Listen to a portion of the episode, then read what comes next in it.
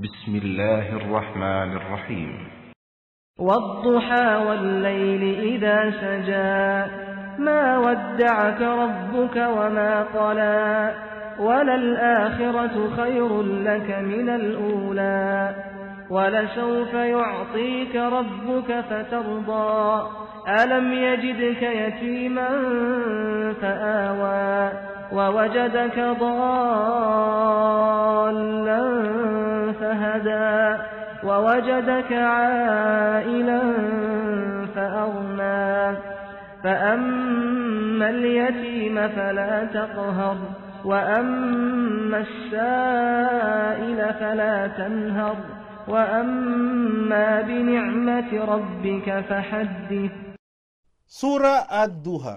Ang umaga. Sa ngalan ng Allah, ang mahabagin, ang maawain.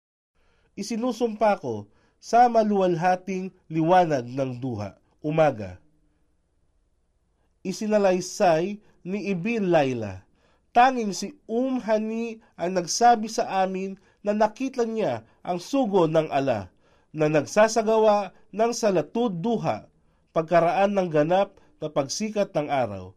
Siya ay nagsabi, sa araw ng pananakop sa Maka, ang propeta ay naligo sa aking tahanan at nagsagawa ng walong rakat. Kailanman ay hindi ko siya nakitang nagdasal ng gayong magaang pagdarasal, ngunit ginagawa niya ng ganap na maayos ang pagyuko at pagsubsob. Sahih Bukhari, Volume two, Hadith bilang two oh seven A. At sa gabi, kung ito ay nagdidilim at nananatiling tahimik, ikaw ay hindi pinabayaan, O Muhammad, ng iyong Rab, at hindi rin kinamuhian. At katotohanan, ang huli, ang kabilang buhay, ay higit na mabuti sa iyo kaysa una ang buhay sa daigdig na ito.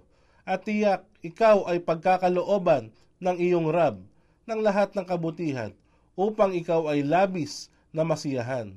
Hindi ba ikaw ay natagpuan niyang isang ulila at ikaw ay kanyang pinagyaman, kinupkop at nilingap? Pinagyaman.